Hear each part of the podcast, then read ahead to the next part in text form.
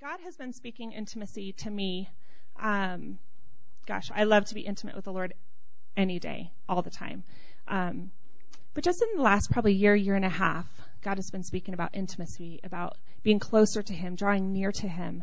Um, and then our pastor friends, Jody and Vanessa Romero, came and we were asking them, you know, anytime our pastor friends come, we're like, okay, what do you think? What do we need sharpened on? What do we do well? What is God, what do you see God doing in our body? Just to kind of get that outside perspective.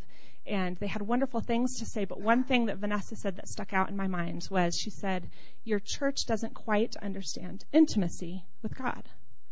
And I was instantly like, Oh, yes, we do. But here I was praying that our church would become more intimate with the Lord, and that was okay for me to know and pray. But when she said, I'm like, she is wrong. Um, she was right. I prayed about it. I was already praying about it, but it is true. We need to grow, and not that we ever arrive. It's not like a year from now we can go, okay, we're intimate with God, on to the next thing. We are always growing in intimacy with the Lord. But as a church, this message tonight is as a church body. I feel like, and Mark feels like, the Lord is calling us to a deeper place of intimacy with Him. And originally, when I was studying, I felt like it was more personal. And the more I studied and the more I prayed, it's definitely more as a church. And both of them go hand in hand. As we're more intimate with Him personally, we become more intimate with Him as a church. But this message is more about our church, Impact Rock, becoming more intimate with Him. So as we listen tonight and as we allow the Lord to speak to us, I want us to ask Him to give us the bigger picture of what that does when we as a church become more intimate with Him. What, what does that, how does that impact things? How does that change the things around us? Is it just so that we have more awesome worship in this building? Is it just so that we, at our prayer meetings, it's more passionate and it's more fiery, or at our women's breakfast, that people are getting healed? Or is there a bigger picture? So I just want you to think about that as we go through the night. Think about what God is asking us in the bigger picture. When we become a more intimate church with the Lord, what does that change? Going to shift our hearts tonight. That's what I've been praying. So if you want to turn your Bibles to Psalm 84, we are going to be in the entire chapter tonight. Um, and just to give you a little background, um, they're not totally sure who wrote this psalm, Psalm 84. Most of the scholars think it was David, of course. Um, and so I'm just going to read through the whole chapter, and then we're going to kind of break it down. So Psalm 84. How lovely is your tabernacle, O Lord of hosts. My soul longs Yes, even faints for the courts of the Lord. My heart and my flesh cry out for the living God. Even the sparrow has found a home, and the sparrow a nest for herself, where she may lay her young. Even your altars, O Lord of hosts, my King and my God. Blessed are those who dwell in your house. They will sit, or they will still be praising you. Blessed is the man whose strength is in you, whose heart is set on pilgrimage. As they pass through the valley of Baca, they make it a spring. The rain also covers it with pools. They go from strength to strength. Each one appears before God in Zion. O Lord of God of hosts, hear my prayer. Give ear, O God of Jacob. O God, behold our shield, and look upon the face of your anointed. For a day in your courts is better than a thousand. I would rather be a doorkeeper in the house of the Lord my God, than dwell in the tents of the wickedness. For the Lord God is a sun and shield. The Lord will give grace and glory. No good thing will he withhold, withhold from those who walk uprightly. O Lord of hosts, blessed is the man who trusts in you. Mm, it's good stuff. All right.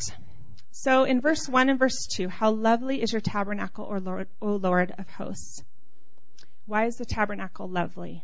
And I think it's very hard for us in this day and age to fathom a tabernacle with all its beauty and splendor and all the ornate things that they had and the placement of everything in the outer courts and the inner courts and the holy of holies and all of those things. I don't think we understand what that is like. But let's just imagine how lovely is your tabernacle, O Lord. But why was it so lovely? Because that is where God resided. That is why where God dwelled, where he was. What was the purpose of the tabernacle? Where people would come to meet with God. to be in his presence and to commune with him, right? That's why they would go there. So there was a difference in the Old Testament where they had to go into the tabernacle to be able to worship, right? And not everybody could just go in. Only certain people could go in, and only certain people could go to certain places within that. And so think about that today. When Jesus died, the veil was torn so that we, our everyday selves, our sinful selves, right, could go right in. We can go right in, right into his presence. So I want you to, our shifting needs to be as we read this to think about how it was then, not how it is now, because it's obviously very different, right? Jesus, the Savior, saved the day. It's totally different. Um, but this was the tabernacle, so it was this place that people would travel to to go to to be in His presence. They couldn't just sit and be in the presence of God in your car or in some random place all the time like we can today. They would have to go to the tabernacle to meet with God. So verse 2 says, My soul longs, yes, even faints for the courts of the Lord. My heart and my flesh cry out for the living God. The psalmist says here several things. My soul longs, my soul faints for the courts of the Lord. My heart cries out and my flesh cries out for the living God. The desire he had was very deep. His soul was yearning for God. So you see this as a passionate verse where he is longing. He keeps repeating himself, like, my soul longs, my, my soul faints, my heart longs, my heart faints, and, and my flesh cries out. He's saying all of these things. In commentaries I read, this is kind of the way that they described how this psalmist was. It was as though he could not long hold out. He had a holy love sickness upon him and was wasted with an inward consumption because he was debarred the worship of the Lord in the anointed place. A love sickness. Have you ever been love sick? You're just, that's all you can think about and you just, mm, it's, it's paining, right? You're just love sick. And that's how this psalmist was when I was studying, um, I just love how God works and how He confirms things. Um, as I was writing this and, and, putting all my thoughts, I had like different things that I had printed out and different scriptures I had out. So I had this whole like slew of stuff. And I'm listening to IHOP in the background and the worship's just going. And all of a sudden, I think it was Misty Edwards starts singing about her, us being lovesick for the Lord. And I just started weeping. And I know it sounds silly, but God confirms when He's speaking something specific. Not, he wasn't just speaking to me, He's speaking to our church. He wants us to be love sick, where we long for Him and we yearn for Him and we, we can't stop thinking about Him and His presence. I just felt like that was God confirming just, He wants us to be love sick for Him. So can you imagine being banned from worshiping your Father? if someone or, or God or something said, okay, that's it. I'm drawing the line. You no longer can worship God. Sorry. What would that really look like? You couldn't worship Him with music. You couldn't read your Bible. You couldn't get on your knees and bow before Him. You couldn't cry out to Him. You couldn't, you know, raise the banner of victoriousness in your life. You just, it was done. Would you be in the same spot?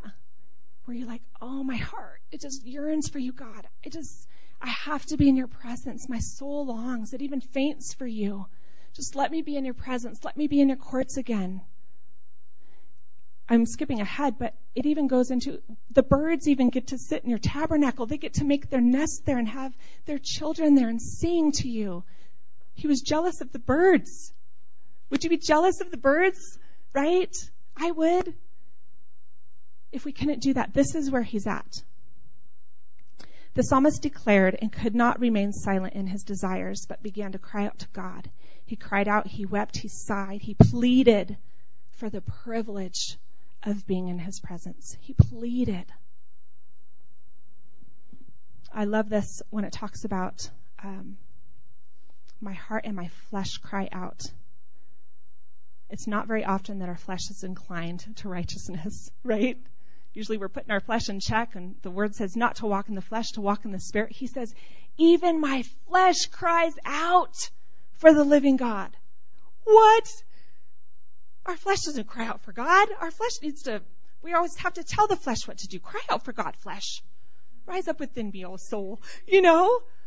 It doesn't just do that on its own. I guess maybe it does if you're in this place, but I know my flesh. I always got to put it in check. You love God. Do the right thing. Right? Even his flesh is crying out. So we're going to talk a little bit in these next couple verses about tabernacles.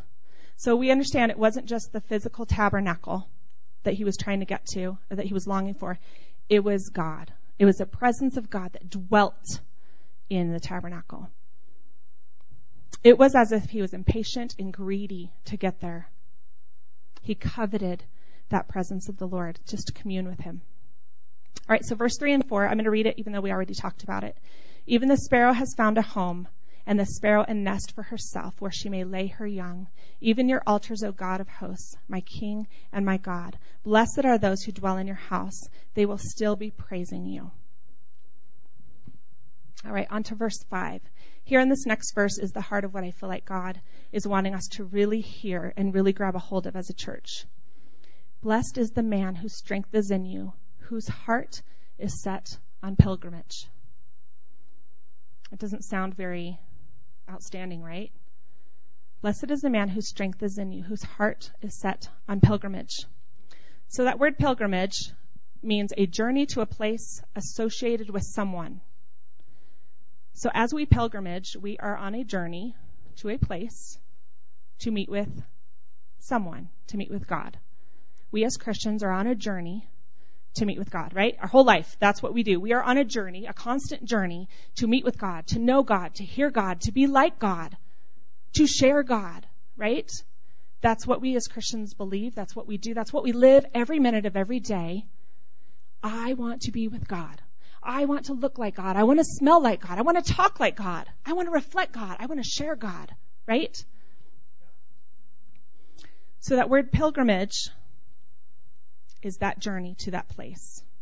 So every year the Jewish people were, were required to travel to Jerusalem to worship God in the temple.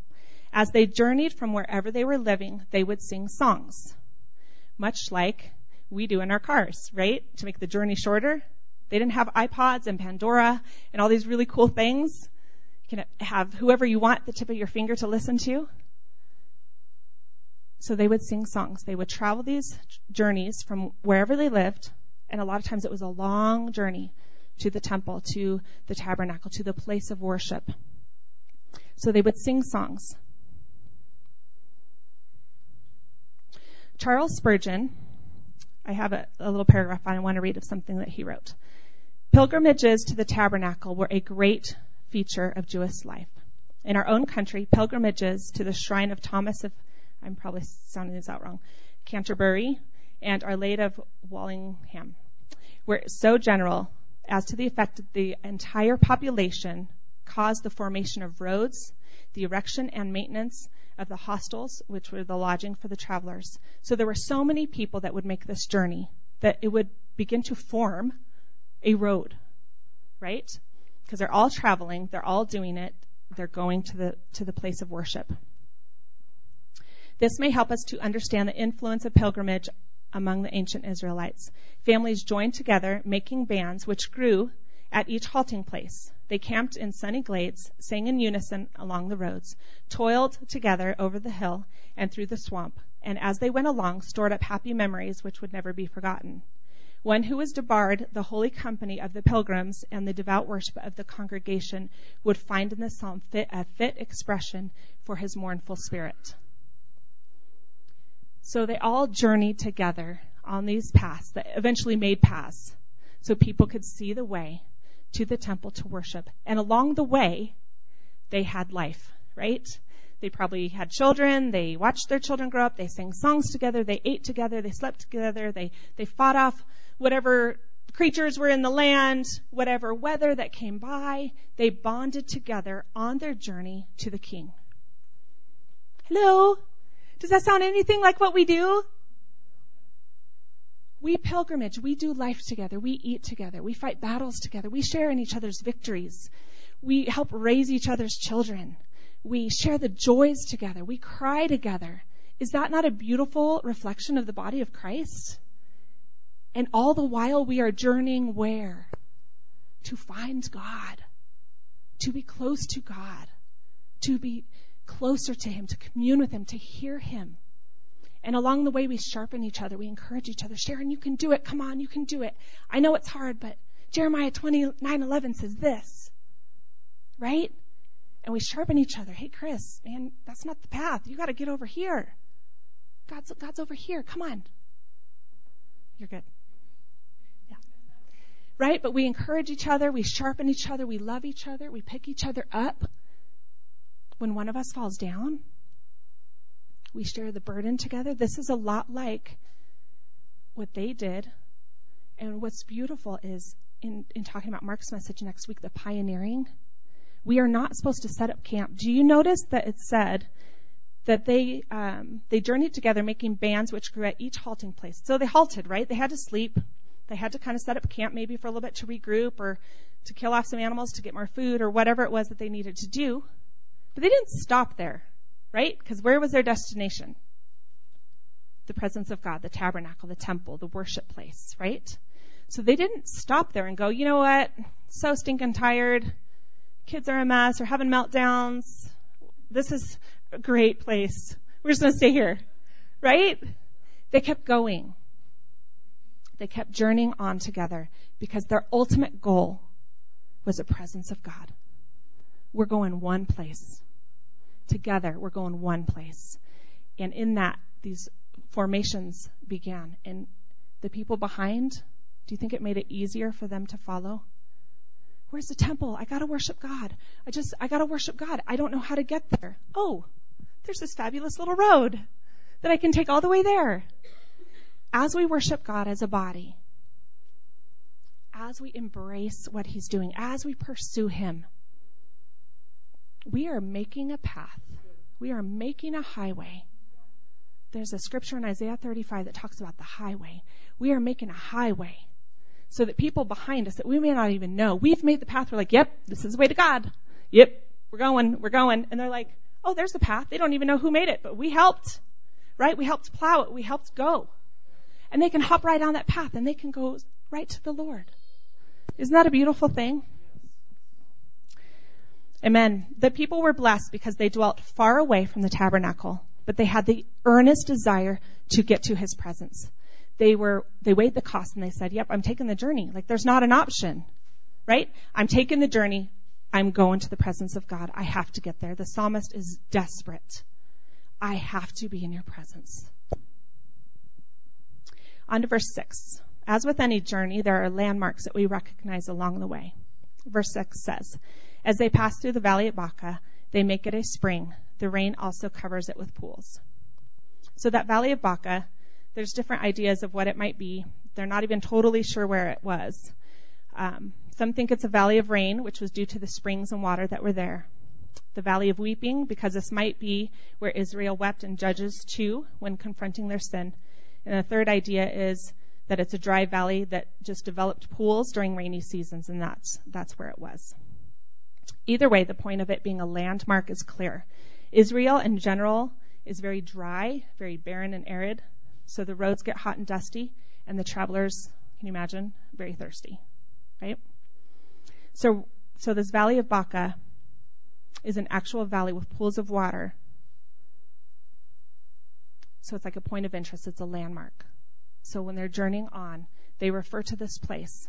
So if you can picture a dry, long road journey kids, animals, food. They lived on the road, right? It wasn't like our luxury in our cars. We have all these fast foods and like they, they were traveling. They were living literally on the road. And all of a sudden there's these pools of water. It was a landmark. Do you think God used that as refreshing? As a second wind, you can do this. When we get dry and we have those hard times in life, which we all do, and as a church, we go through that as a church too. There's just times where we have to push a little harder. God's trying to, you know, bring us to something and it gets a little difficult and it gets a little bit of that resistance. God brings those pools of water to us so that we can find that refreshing, so that we don't give up. Do not lose heart. Do not grow weary in doing good, the word says. So those pools, we find those together and we say, hey, it's over here. The water's over here. Come on. So those landmarks, I know if you drive, when I drive, I don't know streets, so I'm like, okay, at the 7-Eleven, go right, and then you're going to see a school right there. This is how I tell people how to get to our new house. There's a school. At the school, take a right, and it's got a dead end. Go left, you know, or whatever. So we use landmarks a lot of times, right? And if you look back in your Christian walk, do you not have landmarks? That's when I had my baby. That's when God spoke this. That's when we started at this new church and God really began to show us this. There are landmarks in our life. So along our journey, there are landmarks that we need to look at and remember so that we can tell others when they're behind us. Gosh, I'm just really at this place. Oh, I know about that place. Here, read the scripture. This will bring you refreshing. Here, let me help you with that, right? So same for our lives as, as these travelers. They did life together. They did church together. They worshiped together. They sang praises together. They faced life together. They found refreshing together. Fellowship together as we pursue God on this travel is like water to your soul. I think every week after we worship, I'm like, it's good to be in the house of the Lord. And I'm like, I said that last week. And I'm like, but it just comes out. because it is. It is good to be in the house of God. We get to worship Him together. He created us to do this thing together. And what I love about this church is we, we see each other throughout the week. We call each other. We email each other. We pray for each other. We encourage each other. That's what we're supposed to be doing. All right, let's move on to verse 7. It says, They go from strength to strength. Each one appears before God in Zion. So together we go from rest stop to rest stop, from a pool of water to a pool of water. We go from place to place. You don't just, I'm there, like our short flights now. You're just there, clear across the country, right? We go from a certain place to a certain place. There's kind of those landmarks and those seasons and those things, and we do those together. And as a body, as we grow in intimacy, we will begin to progress on that journey. And not that we're not progressing, but if God is speaking intimacy, then we jump in and we get that thing. we start studying about it. We start praying about it. We start eating it. We start thinking about it. We start discussing it with our friends. What is He saying to us? It might not always be intimacy. Today, in this season, God is speaking intimacy. We need to be intimate with Him. And then there's a different season where He's speaking love or He's speaking faith or He's speaking something else, and we embrace that. But for right now, He wants us to get the idea that we have got to be communing with Him. We have got to be in His presence. It can't just be Mark. It can't just be Sharon. It can't just be Michelle or whoever. It's got to be all of us pursuing the most awesome God ever and then together, when we get together, it's powerful. And then when we go out into the community, we have something to offer them. I always tell the worship team, and I've always been taught this you can't take the people where you haven't gone.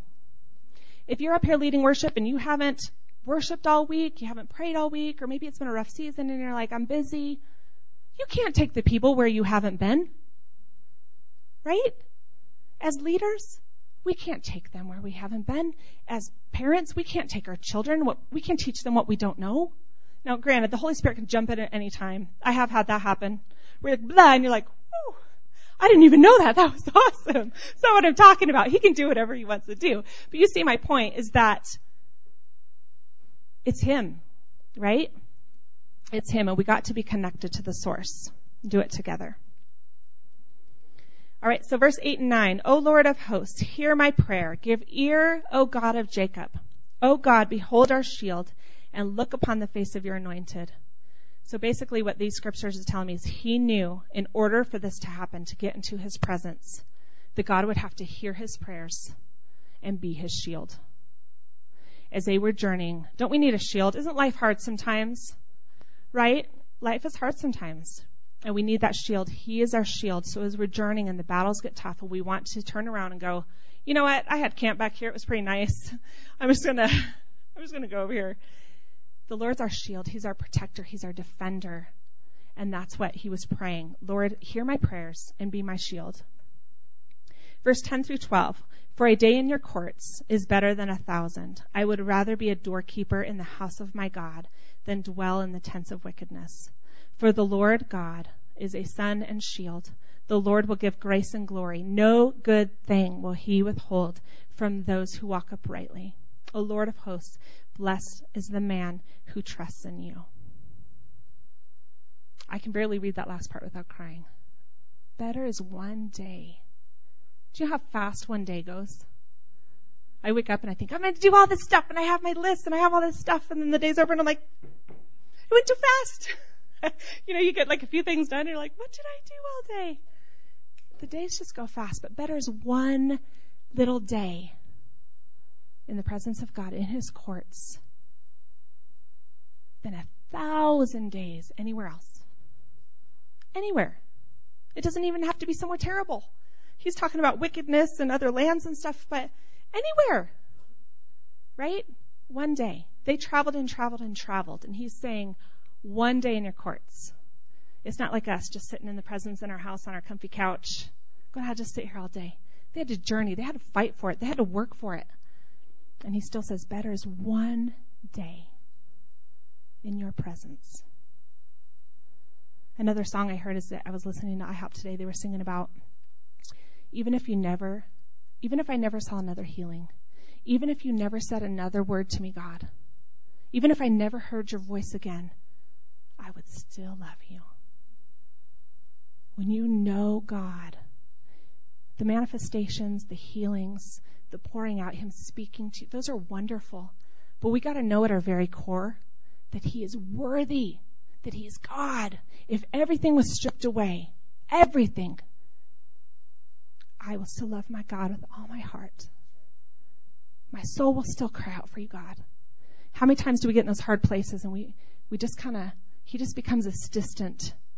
And you'll talk to people and they're like, well, I used to love God, but, and they just kind of forget. We can't forget even in the hard times, even when we're sick, even when we're battling, we cannot forget how wonderful our God is. So, real quick, I'd like to read one more scripture Luke 7, it's two verses, 36 through 38. One of the Pharisees asked Jesus to have dinner with him, so Jesus went to his home and sat down to eat. Do you remember? He didn't really like the Pharisees. Remember that? They're kind of religious and He's having dinner with them. Just thought that was a good point. When a certain immoral woman from that city heard he was eating there, she brought a beautiful alabaster jar filled with expensive perfume. Then she knelt behind him at his feet, weeping. Her te- tears fell on his feet, and she wiped them off with her hair.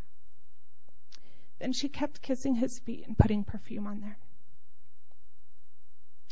There are two things that stand out to me here. One, she did this as an act of love an act of respect.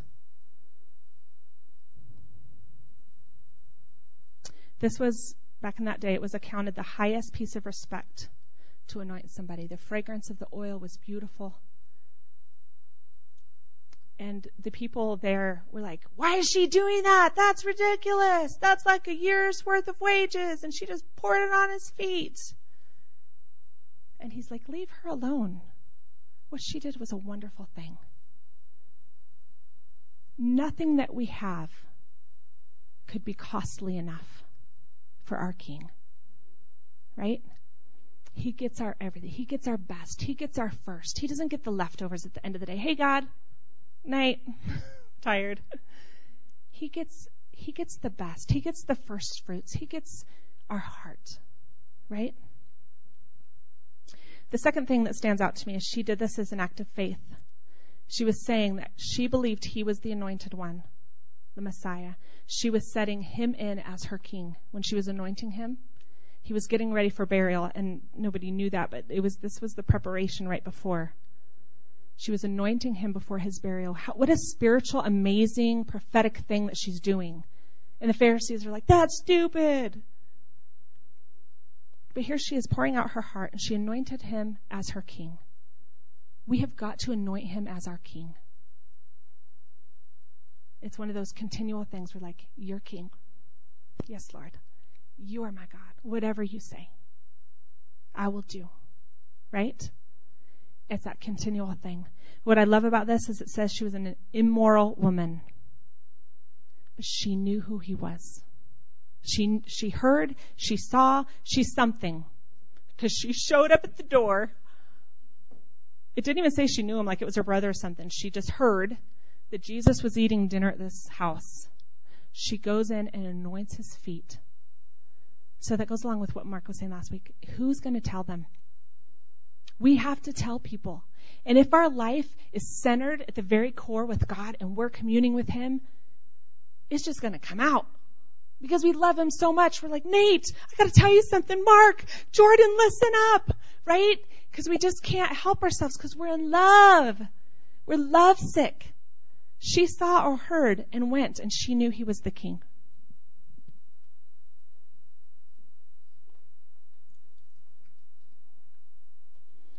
So God wants us to choose his presence above everything else, right? Andy, will you come up? He desires for our hearts to be undivided and fully devoted to him.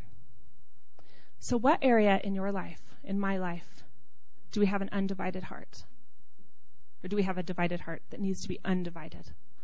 Are there areas where we haven't given them to God, where we're kind of teetering, or where we hold back? We kind of hold it this, well, this part's mine. Or we take ownership of stuff. Our whole lives, we journey, we journey, we journey together. Let's do this thing, right? Let's do this thing. Let's be the body. And I think we do a good stinking job. Why? Because we follow him. We're not the best church on the block. We don't have all the fancy stuff, and I don't really care. We've talked about that. Like, we could go spend all this money and do this and that and these programs. And it's like, no, we're just going to follow Jesus. you know? We just want to be the church.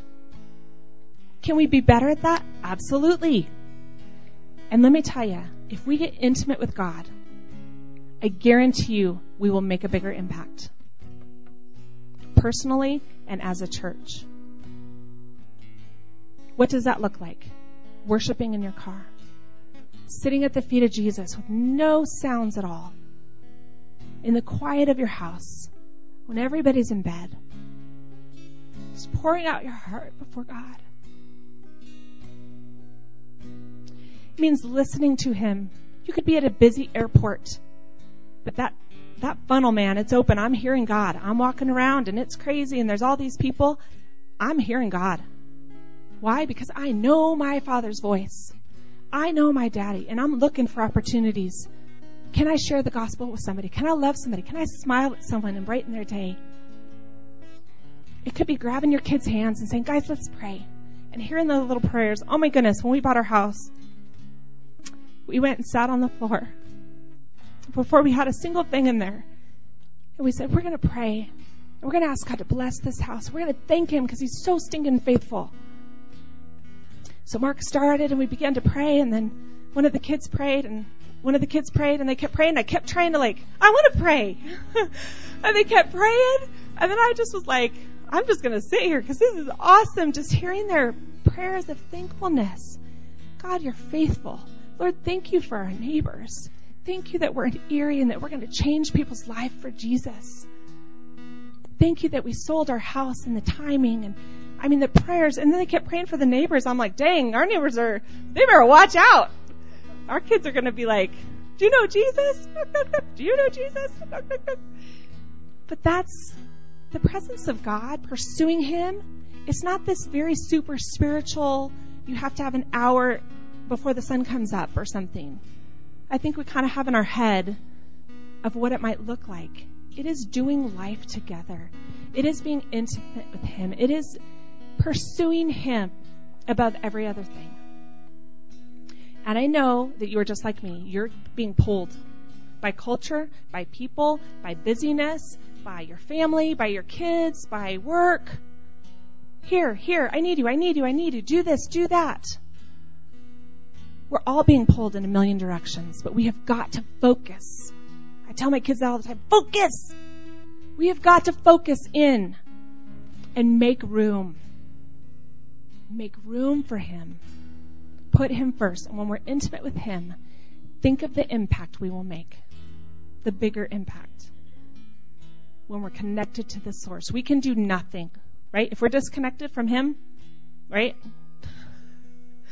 It's just in vain. It's just emptiness. We don't have anything to offer. I have nothing to offer in myself. But with Jesus, I have everything to offer. everything. I am a daughter of the King. I have everything to offer because I'm giving him him. Meet my Jesus. But how can I give Jesus if I don't know him? So my encouragement to you, my encouragement to me is to find that secret place. Get in there. If you don't know what that means, talk to me. I will come to your house and I will bring my keyboard if I have to and we will worship and we will get in the presence of God. We will read scripture. We have got to get in his presence and know him. Know his heart as a church, as a body. Right? You always hear the old sayings about people in the pews. They don't really know anything. They're just relying on the pastor to tell them truth. We are not that. You guys know your word. You know the word. You know his presence. You know your father. So let's do that more. Let's be more intimate. And you know what? If things get exposed, if things come out to light, praise God, because then we can get rid of them. Right? Sometimes we're like, but I got junk in there. Don't shine your light over there. Because we're afraid. We're fearful. There's no fear Perfect love casts out all fear. God wants to expose things so that we can be free. So if you're battling things, if you're struggling, let's get it out there. Let's let God heal and deliver and set free. Amen. Amen.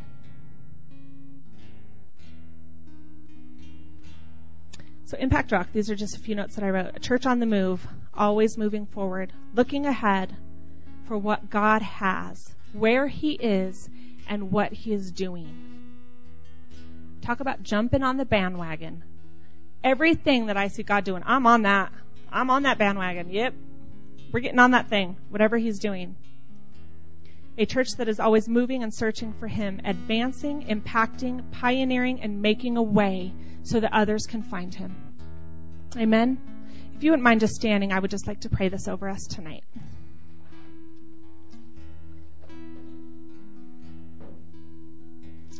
If you feel comfortable, just lift your hands to your daddy. Father God, we thank you, thank you, thank you, thank you that you love us. Every second of every minute of every day, you love us. Lord, I pray over this church that we would be a church of intimate relationship with you, God. Lord, and I thank you that as we pursue you, you pursue us, and you pursue us before that, but as your word says, as we knock, you open. Lord, as we seek you, we find you. So God, I pray that you would stir a hunger within each one of us and with all of us as a church body to go deeper, to dive into your presence, to dive into your glory, to pursue you to be committed, steadfast, pursuant in our love for you, God. Lord, I thank you for everybody in here. I thank you that you have wonderful things that you will share. Wonderful revelation, healings, manifestations, glory, insight and wisdom, power, grace and love and faith. God, that you have so many good things to give to us, to impart to us, to share with us. And Lord, I pray that each one of us would purpose in our hearts to be a church that is intimate. That means we would know you more, that we would commune with you more, that we would be connected to you more, God. That we would not be a surface church, Lord, that we would be a church that goes deep into your presence, deep into your ways, God that we would know your heart. I pray that over us, God. I thank you for your faithfulness, Lord. And I thank you that along the journey we do it together. I thank you that you provide pools of water and refreshing. Lord, I thank you that we get to encourage each other and sharpen each other and lift each other up. God, I thank you that you did not design this where we have to do it on our own. That you designed it that we could walk together on a journey, a pilgrimage to find the King of Kings, to find the glory. Let it be so in Jesus' name. Amen.